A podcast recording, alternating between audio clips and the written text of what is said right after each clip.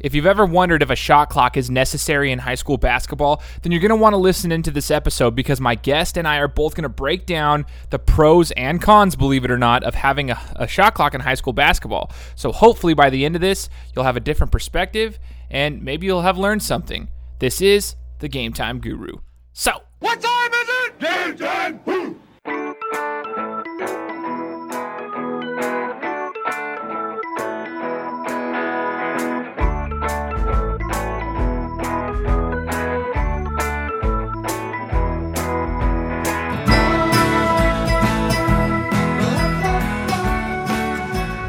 What's going on, everybody? Welcome out to another episode of the Game Time Guru podcast. You know me, I'm your host, Shane Larson.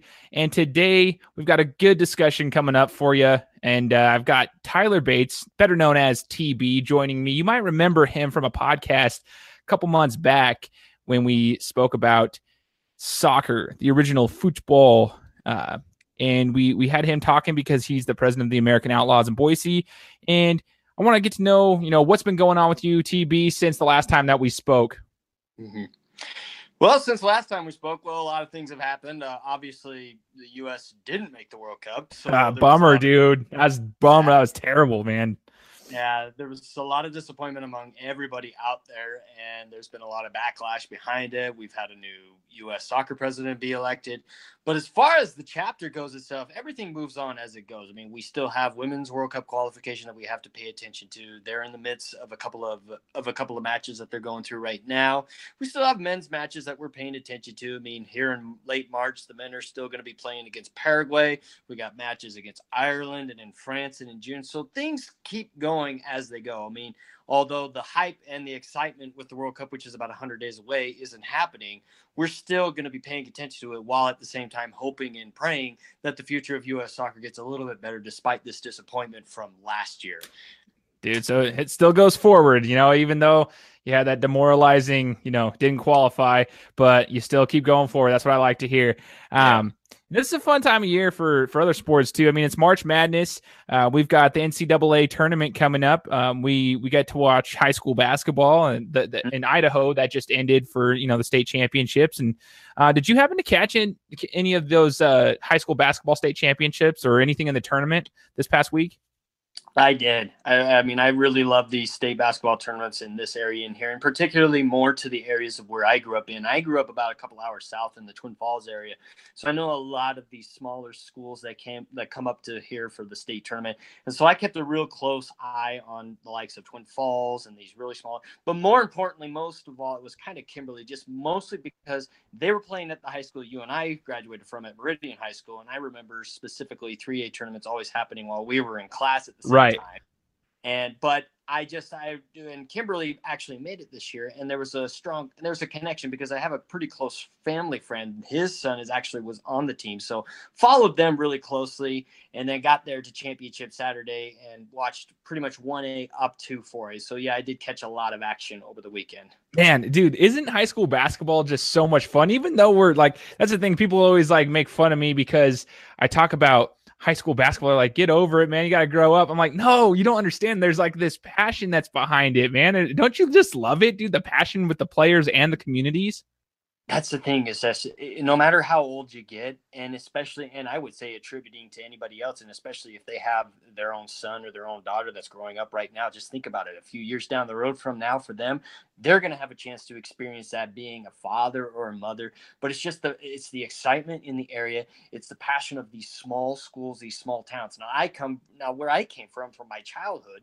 i come from a small town in kimberly or hansen in that area and unlike here in meridian there's only one high school. There's one high school, there's one team that you follow. The whole town is behind it. You never know when you're going to have that chance to actually get to the state tournament, let alone actually qualify and actually make it to the state championship game. And so when it happens for these schools, it's almost a once in a lifetime chance or it doesn't come around very much because because of the proximity of all the smaller schools in this state, it's much harder for the smaller schools to make it than it is for the larger schools. So when you get your chance to go, the whole town is packed up in Boise for the next 3-4 days cheering their team on, regardless whether they win or lose. And it's just so much fun to see and talk to with these fans and just to see what they can, what they, what they bring for the whole state tournament. It's just, uh, it's just an unbelievable experience. Dude, I love it, man. I love it, and I love that you bring up that whole communities behind them. Um, I mean, obviously, in in some of the more uh, you know the larger the larger cities with the larger schools you're going to have a like in in Meridian, Idaho, we've got Rocky Mountain, which is like two miles down the road from Meridian High School, which is about four miles down the road from Mountain View High School, and which is another five miles from Centennial High School. Like, I mean, everyone's just right there. You're within like ten minutes driving distance from pretty much every school. So like, you don't get the the same small town feel to it, but there's still like you know, you get some big athletes with the 5A schools or the 4A schools, you know, the larger schools. And so that's exciting to watch. But yeah, that community base behind the smaller towns is so awesome. And I got to go to the just touching base on this. I got to go. I, I, made it to the very end of the 3A state championship and stayed for the the end of that and the 4A and 5A games at the championship the championship games and the 3A games. It's just cool to see the fans that were there. You know, like they're they mm-hmm. all. Mm-hmm. They, they all stayed at you know for the Meridian High School they, they hosted it for the first two days and then they make it championship Saturday and it's at the Idaho Center which is our big you know, big basketball court, big arena here in, in Nampa, just down the road. And it's cool to see them. They're all excited to be there because they're used to being at the small school for the first two days and they all make the trip together down to the other the other arena for the championship. It's just a cool feeling, man. Just it's so legit. And I just love this this week. Every single year I love this week. And I always try to take time off to actually like go in and, and watch and support some of those schools. Now, one thing that I noticed, and this is why I wanted to bring you on the show, is because I saw you post something on social media regarding the shot clock. Um, and that's when I was like, dude, he's got it. He's like, I know this is a topic that comes up, but I was like, TB knows. Like, this is, he knows there's something that needs to be changed. And what did you say? Do you remember? Something about maybe being a shot clock that needs to be installed. I mean, we need the shot clock era in the state of Idaho. I think I'm not the only one behind it, but there's but I made an advocate and I'm just sitting there one of the games and just thinking about myself and I just had to put that out there on Twitter just like we need a shot clock now more than ever. So I do I do remember that point blank, and I'm glad that you caught me in the midst of all that too.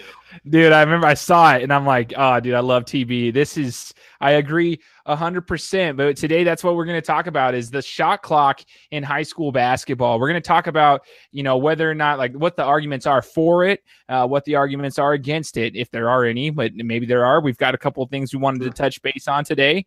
Um, and and I'm glad I brought you on because we we're we're very like minded when it comes to that. But we got to see both sides and see what we can find out about this uh, to move forward because there there definitely is a change that we believe should be made. Now, currently. The shot clock is not allowed in high school according to the NFHS, which is the National Federation of State High School Associations.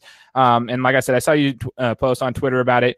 Um, and Mike Prater, who was an editor for the Idaho Statesman for quite some time, he posted about it. Um, let's take a look at the eight states. Do you know which eight states actually allow uh, the shot clock in high school basketball? Yes, to do. Currently, right now, what we have down on the list is Washington, New York, California, North Dakota, Massachusetts, Rhode Island, Maryland, and South Dakota are the eight states currently right now that regulate or use a shot clock in the high school era right now, for right now. Okay. And one one interesting topic that I noticed so like out of those 8 states so they essentially any state that uses the shot clock which is against the National Federation of State High School Associations that's it's against their rules they essentially forfeit their opportunity for service on the basketball rules committee. Um, that's because because one person asked when I was doing some research I saw somebody ask on a forum page well what's the punishment? If these schools are allowed to use them why isn't everybody allowed to use them? Like what's what's that actually the punishment? Like, what could you get in trouble for? Apparently, that's the main thing. You for, forfeit your opportunity for service on the basketball rules committee. So, in my opinion, who cares? Like, that's yeah. like the worst that's going to happen. Cool. Um, so that's that's the deal. We just wanted to talk about that real quick. That there is no shot clock in, in high school basketball um, according to the NFHS rules, but there are eight states that have implemented it for both. You know, some of them have only implemented it for girls, some have implemented it for guys, and some have implemented it for both. Um, now let's talk about why we need one. So let's get to the topic of your opinion. You said it on on your social media feed. We need a shot clock. I want to know why you think we need it, and let's go over some points here on why it's it's essential in high school ball. Well, first of all, I think uh, off we can we can both agree with this is just eliminating the stalling that happens oh. in basketball. I think that just grinds us more than anything else, both as players and both as spectators. When you're sitting there on the front court on offense and you're sitting there on defense, five guys on the floor, and they hold the ball and just pass it up on the top of the key from left to right. And you watch this for a minute and a half, two minutes, and you think to yourself, well, what's what good is it than playing defense if all we're going to do is pass the ball around? There's no sense of urgency with that. And, and right. that is just something for not just on a player's perspective to say why play defense, but then it falls back on the coach saying, well, what mo- what motivates the coach then to on defense or maybe on offense? And then from players uh, from the fans and from the spectators they're just sitting there and like i was last week and probably you have as well and have seen many times what is the what is the excitement in that then if all we're doing is passing the ball back and forth? Now i understand that the game used to be mm, eons years ago back in the day it was like this they didn't have it. But ladies and gentlemen the game has evolved from so many years forward now and this much, we're in a much better in a faster stage. If anything is it's now it's go time every single minute we go. We have to have some type of urgency with that. So i think for the first thing is eliminating the stalling is the big key thing in this first argument for it. The only thing i wanted to talk about is on defense um, if if the if the the team is stalling, like you said, it's it's extremely difficult. Like I always said, like you got to pressure, like the, the defensive coach has got to pressure the ball to get the ball moving. But there's there's plays that coaches run. I've been part of it myself. Uh, they run plays to specifically stall. It's like a little three man weave at the top of the key, and they just keep you know handing it off to each other. So basically, the only way that you can get the ball out of their hands is to foul them. Um, mm-hmm. and and uh, that's not always going to be effective if they're going to get to the free throw line. So that sucks. Stalling sucks. And what I wanted to talk about is in the 5A state championship basketball game in the state of Idaho last Saturday, uh, two teams were uh, going at it. It ended up being a crazy comeback in the fourth quarter. Uh, one of the teams tied it. So Rocky Mountain High School uh, was playing Hillcrest, I believe, and Rocky came back in the fourth quarter. Somehow, miraculously, comes back, ties it, um, and then they actually took the lead. Hillcrest comes in and ties it with 45 seconds left um, to get the to get the game back. It's knotted, um, and there's 45 seconds left, man. And Rocky comes over and and gets past half court and just starts dribbling the ball. I actually thought they were getting set up for their offense and they were going to run their set, uh, but they ended up just dribbling the ball down, and there was no pressure applied to the person with the ball. So obviously mm-hmm. in high school and same, you know, there's a five second violation if you're within, you know, arm's reach of the of the ball player, five feet or arm's reach, but no one even pressured the guy with the ball. So he dribbles it down to about 15 seconds, ends up calling a timeout, um, and then they set up for the last play of the game. Granted, they missed the last shot, um, and they went into overtime. They still ended up winning. And what I just kept thinking though is like, man, this whole last 45 seconds would have played out a lot differently. I don't know if it, if, I mean, maybe they still would have won. Uh, maybe the whole game would have been differently. But had they added a, a, a shot clock at the end of that, it would have been much more exciting for that last 45 seconds. Um, one of the things I want to talk about is the fact that we got to teach these kids to execute. You know, part of being in the you know in high school basketball or playing any sport for that matter is is you know you're learning plays you're you're, needing to execute. What are your thoughts on that? Do you think it would hurt as far as like the kids having to execute under pressure? Or does it put too much pressure on the kids? Or do you think that would be a good benefit for kids I don't think it's too much uh, really to ask of him. And I actually had to go, and a good friend of ours, both Drew Vaco, who played at Timberline High School in his days, and he was he grew up around the same time as we did. He's now a coach for junior varsity over at Timberline High School. But he reiterated to his point to say, I teach my guys for the execution. It's a sense of urgency for themselves. It really requires for me, I would be for just because of the fact then that it requires us to really be to go to the hoop to find a way to get the ball into the hoop because we only have it be that 30 seconds, be that 35 seconds, whatever it would be. But that also teaches us to have a quick motion with the ball rather than sitting around standing at the top of the key in a three man weave, as you alluded to.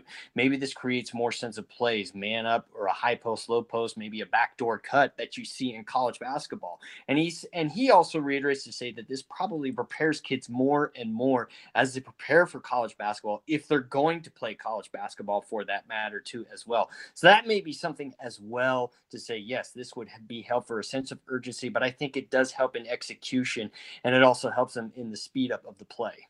yeah, man. And I'm glad you brought up Drew Vockel uh, because Drew, a good buddy of ours, um, he he's a coach and coaching this is what this would essentially do is it would put pressure on the coaches um, the coaches would have to essentially like learn how to set up these plays. I know that they're coaching at the amateur level. It's a it's high school. It's the beginners of the beginners you know um, as far as that's concerned. But um, it still puts pressure on them. It's a different strategy. You can't just stall. You got to run a play. And then another thing that comes into mind is you know, it's on the players and the coaches, which is part of the excitement factor, is the fact that some high schools you, are kind of dealt with what you, are dealt with. You know, you, you can't control what kids are coming to your high schools. Typically, um, you know, legally you're not supposed to be able to control who's coming to your high schools, especially if it's public school, obviously. So the thing is, is sometimes you get a superstar and sometimes you don't. Um, and, but you develop these players, and when the shot clock's running down um, in, in any kind of ball, what would essentially happen is you'd have to teach these players to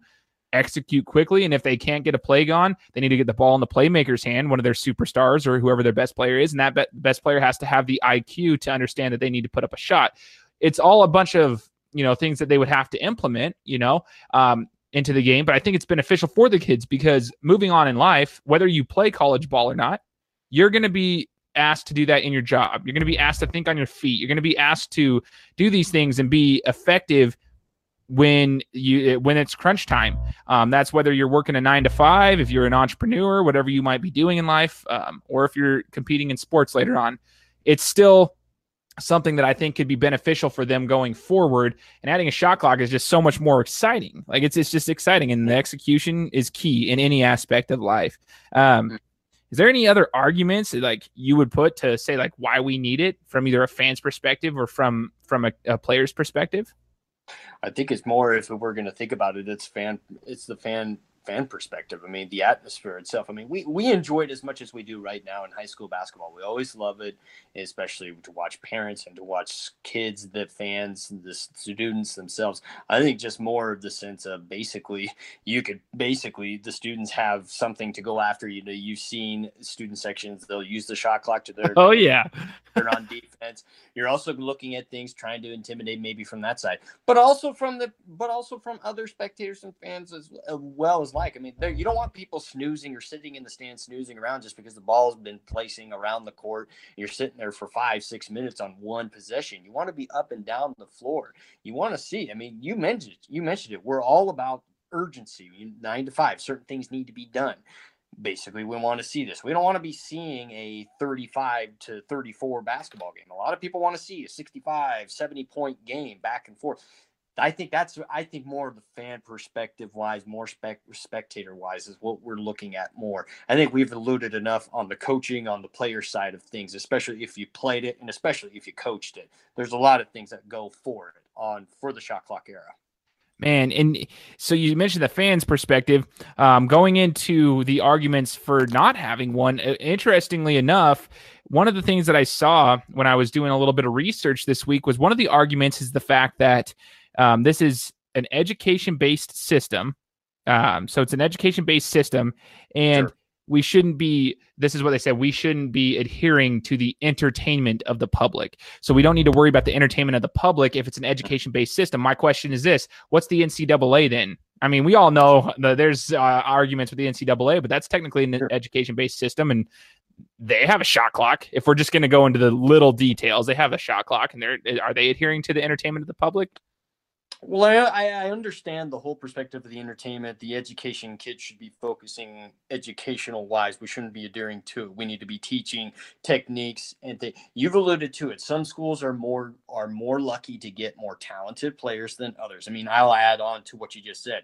It's saying that it reduces ability for quote unquote David to beat Goliath. Now, there's another story. You you mentioned the NFHS.org story I go and read another story from the Idaho Statesman, Michael Lycklama, who does an amazing job, and he's got an amazing story out there that breaks this down all the way for and against. He put this down as saying reduces ability for David to beat Goliath, and he says that smaller schools with the less talents have the quote unquote almost no chance to do anything. And and I and I can see that argument because I mean you can see the difference in the talent level. It's sad to say it, but it's the cold hard truth about that right now. Smaller schools don't necessarily have as much talented players as some of the bigger schools, even from 3A, 4A, 5A level. You may see maybe one, maybe two talented guys, and they're your key guys on your teams. Whereas in the 4A or 5A level, you could start as many as four or five guys with talented play. So I can see that you want to be able to have an educated base and you want to be able to teach technique with the basketball skills for those who may not be as fortunate or as talented as some of the top players in the smaller school era. So I can see that argument from that side.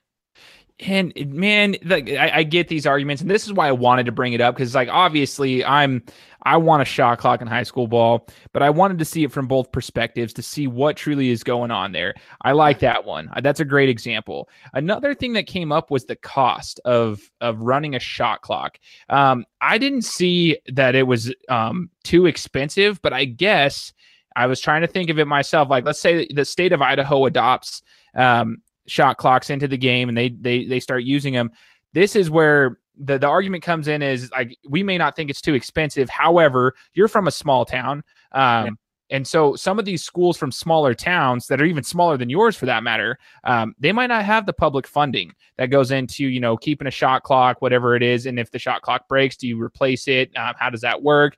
Uh, you have to have someone that actually runs the shot clock. So you might actually end up having someone to have to work on the sideline outside. Either you teach, you have to go into the teaching hours of teaching the the timekeeper how to run the shot clock, or you have somebody else that you're paying to run the shot clock, um, whoever it is, because I guess it's two separate things. I looked into that a little bit. Uh, it's two separate jobs. Um, or you have to pay for a system to be implemented, um, like some computer based software to actually run both at the same time. I guess there's a lot that actually goes into it in regards to funding. Whereas, like, I'm from a bigger city, well, I shouldn't say bigger city, we're a smaller big town, I guess, in in Meridian. But there's bigger cities all across the the country that you know probably wouldn't hurt too bad. Like it wouldn't hurt them at all to implement a shot clock funding wise. But from smaller towns, I guess it could. What's your thoughts on the funding part of it? The funding part is a big key thing and you alluded to it with these smaller schools it's a little bit more difficult. I kind of dug into more and read a little bit more. Ty jones who's one of the directors of the ihsaa he's actually a former superintendent at hagerman high school which is one of the smaller schools down in that area. He based he once put out saying a $300 gate by $300 gate he means however many parents or however many fans come in, they charge a certain price to come in for a high school basketball game. A good night for them is 300 bucks. And basically telling people if they're going to save the $300 that they get for each home game and then not spend anything else to make towards a shot clock for a small school, well then yeah you get the shot clock but then he says to run into that cost and you alluded to it somebody has to keep track of timing on the shot clock. There's a lot more operators towards that the computer software that has to go behind it. There's a lot of things that go behind that. And also not just only that think about this too as well. All these other smaller schools in this state particularly you look at their gyms where they come from. A lot of these schools play in very, very old gyms still.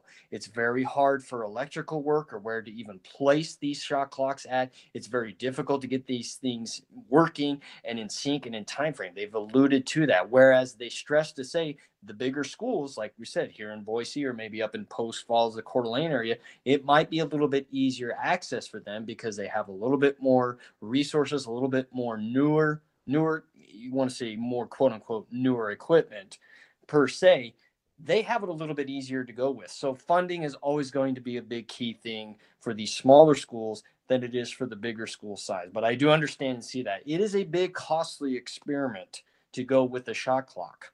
And the crazy thing is, is if one school, if, if Idaho decides to go with it, one school goes, everybody has to go. Essentially, that's just it's kind of the, it, it would be the IHSAA, and that's the same for pretty much every state as well. That's run under the same organization, I guess. Like because you if if your state adopts it, every school is going to adopt it. And you mm-hmm. t- talked about the placement of the shot clock. Let's talk about that for a second. One thing that came up was, you know, for these smaller schools, a lot of them realistically would have a shot clock on the ground.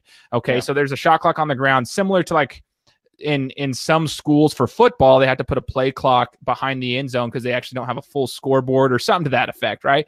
And right. there's there's a there's a health and and uh, injury risk with that if they have to put a shot clock where the players can actually see it because it has to be able to be seen. That's the only way it's effective then it's got to be semi close to the court, which therefore causes a safety hazard for the players that are diving out of bounds. Now, I think people are going to listen to this and say, dude, you're stretching really far for like reasons that we shouldn't have one. But that's legitimately one of the arguments that I saw is there's a safety hazard because those smaller schools can't just place a shot clock on top of the bas- the backboard. It, it sometimes it just doesn't work that way. They don't have the electrical resources like you mentioned earlier. So I can see that point. Um, it, it would be very difficult. It's not just going to be like, oh, very simple. Here's 50 bucks or 100 bucks to put a shot clock in. No, there's going to be some work that has to go behind it. And there's probably going to be a lot of technical difficulties. Like, how often have we have we been at games, TB, where like, especially high school games, where maybe the uh, buzzer went off when it wasn't supposed to. Uh, they don't have all the technical stuff uh, put together, especially in smaller schools, smaller venues. Like, there's a lot of technical issues. Have you ever seen one of those before? You don't even have to go that far to even high school. You can even look at college. College still has problems. So now that we've gone over some of the you know pros and cons of having a shot clock, and we've really actually you know taken a look at both sides, I kind of want to just talk about. Uh, it, we'll end this on a quick discussion on some of the experiences that we've had. I have one in particular, and then I'm going to let TB finish off with his uh, to finish off the show. So I want to go back in time to my senior year in high school. Um, I was playing in a game at Meridian High and we're playing against a team named Kuna. It was a 5A versus 4A matchup that that game. But anyways, we're playing at home, and it was a crazy matchup. Uh, we were actually we were losing. They were a pretty good team that year. They finished third in the in their conference that year, so they were actually pretty good for a 4A school. Um, they ended up um, they were they were beating us, and we were down by four. Uh, sorry, we were down by three. Well one of our best point guards, our, our, our best player, essentially, our, our, starting point guard fouls out with like two minutes left in the game. We have to bring in our freshman point guard to, you know, fill in for him at the end of the game.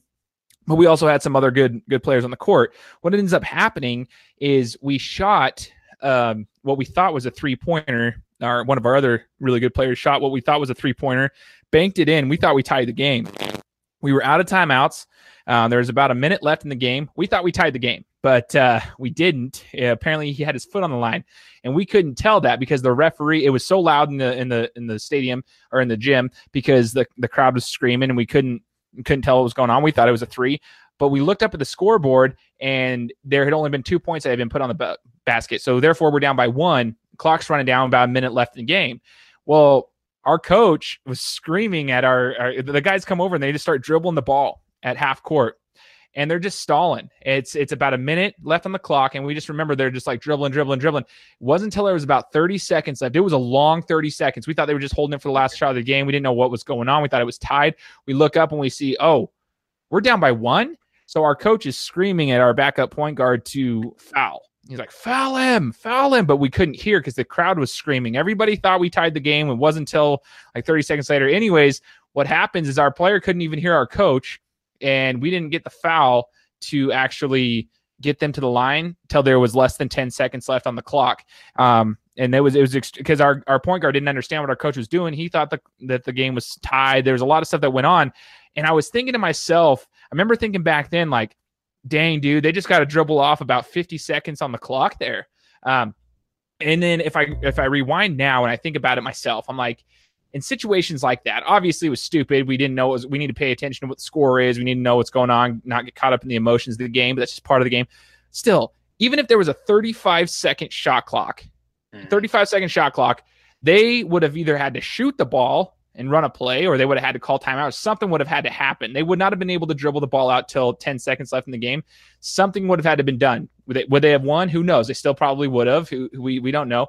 But that was an experience where I was thinking, well, it, it's it changes the entire dynamic of the game. Um, not that it was like a season, you know, determining factor for us or anything like that, determining factor for the season, but it was like one of those situations where a shot clock would have definitely changed the end of that game because they would have had to run a play. Do you have any experiences that you'd like to share or something? I do, but I'm just surprised you never heard me screaming across the court to tell you guys to foul because I was at that game and I do remember distinctly the only student in there looking at that saying, guys, you got a foul. So I can't believe you could hear me screaming at you to foul somebody in that game. I do remember that very well. But a couple of other ones that bring to my mind. A sophomore for me was playing JV at Kimberly against Wood River, something very similar in the first half. I mean, basically, they came up on half court, held the ball for three and a half minutes. The guy did not even dribble. Nobody approached him. Our coach did not even tell him to approach him. And he sat there for three minutes and 38 seconds. Oh my gosh. Nothing happened. We're all sitting there, fans, their fans, their spectators, everybody's just sitting there asking, like, what's going on? What what are we doing? And then basically at some point, I think one of our guys just got tired of it and fouled and actually got pulled out of the game because he was told not to foul and he ended up doing it. So I remember that. And then the other thing, the Boise versus Borah game in 2001, girls basketball, that final score was 17 to 7. Borah beat Boise in that title game.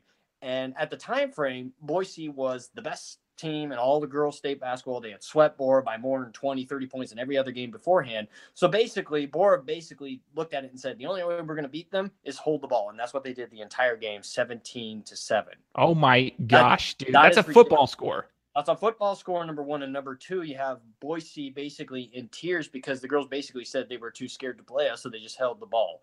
So those are the two factors to me as to why I just cringe at the thought and why shot clock needs to be done for those two examples and your example from the senior year against Kuna. God, 17 to oh, dude, I I could go off on that. That is that's the David can't beat Goliath kind of thing. Um, that you were referencing earlier. That is ridiculous, dude. I as a fan, as a player, as a coach, anyone that is that's just disgusting. That is ridiculous and something needs to be done. TB and I are saying shot clock needs to be implemented. If there's funding that's involved, we need to help get behind our community. Like the communities need to get behind the teams, I should say, and help with the funding. That's something that needs to be implemented.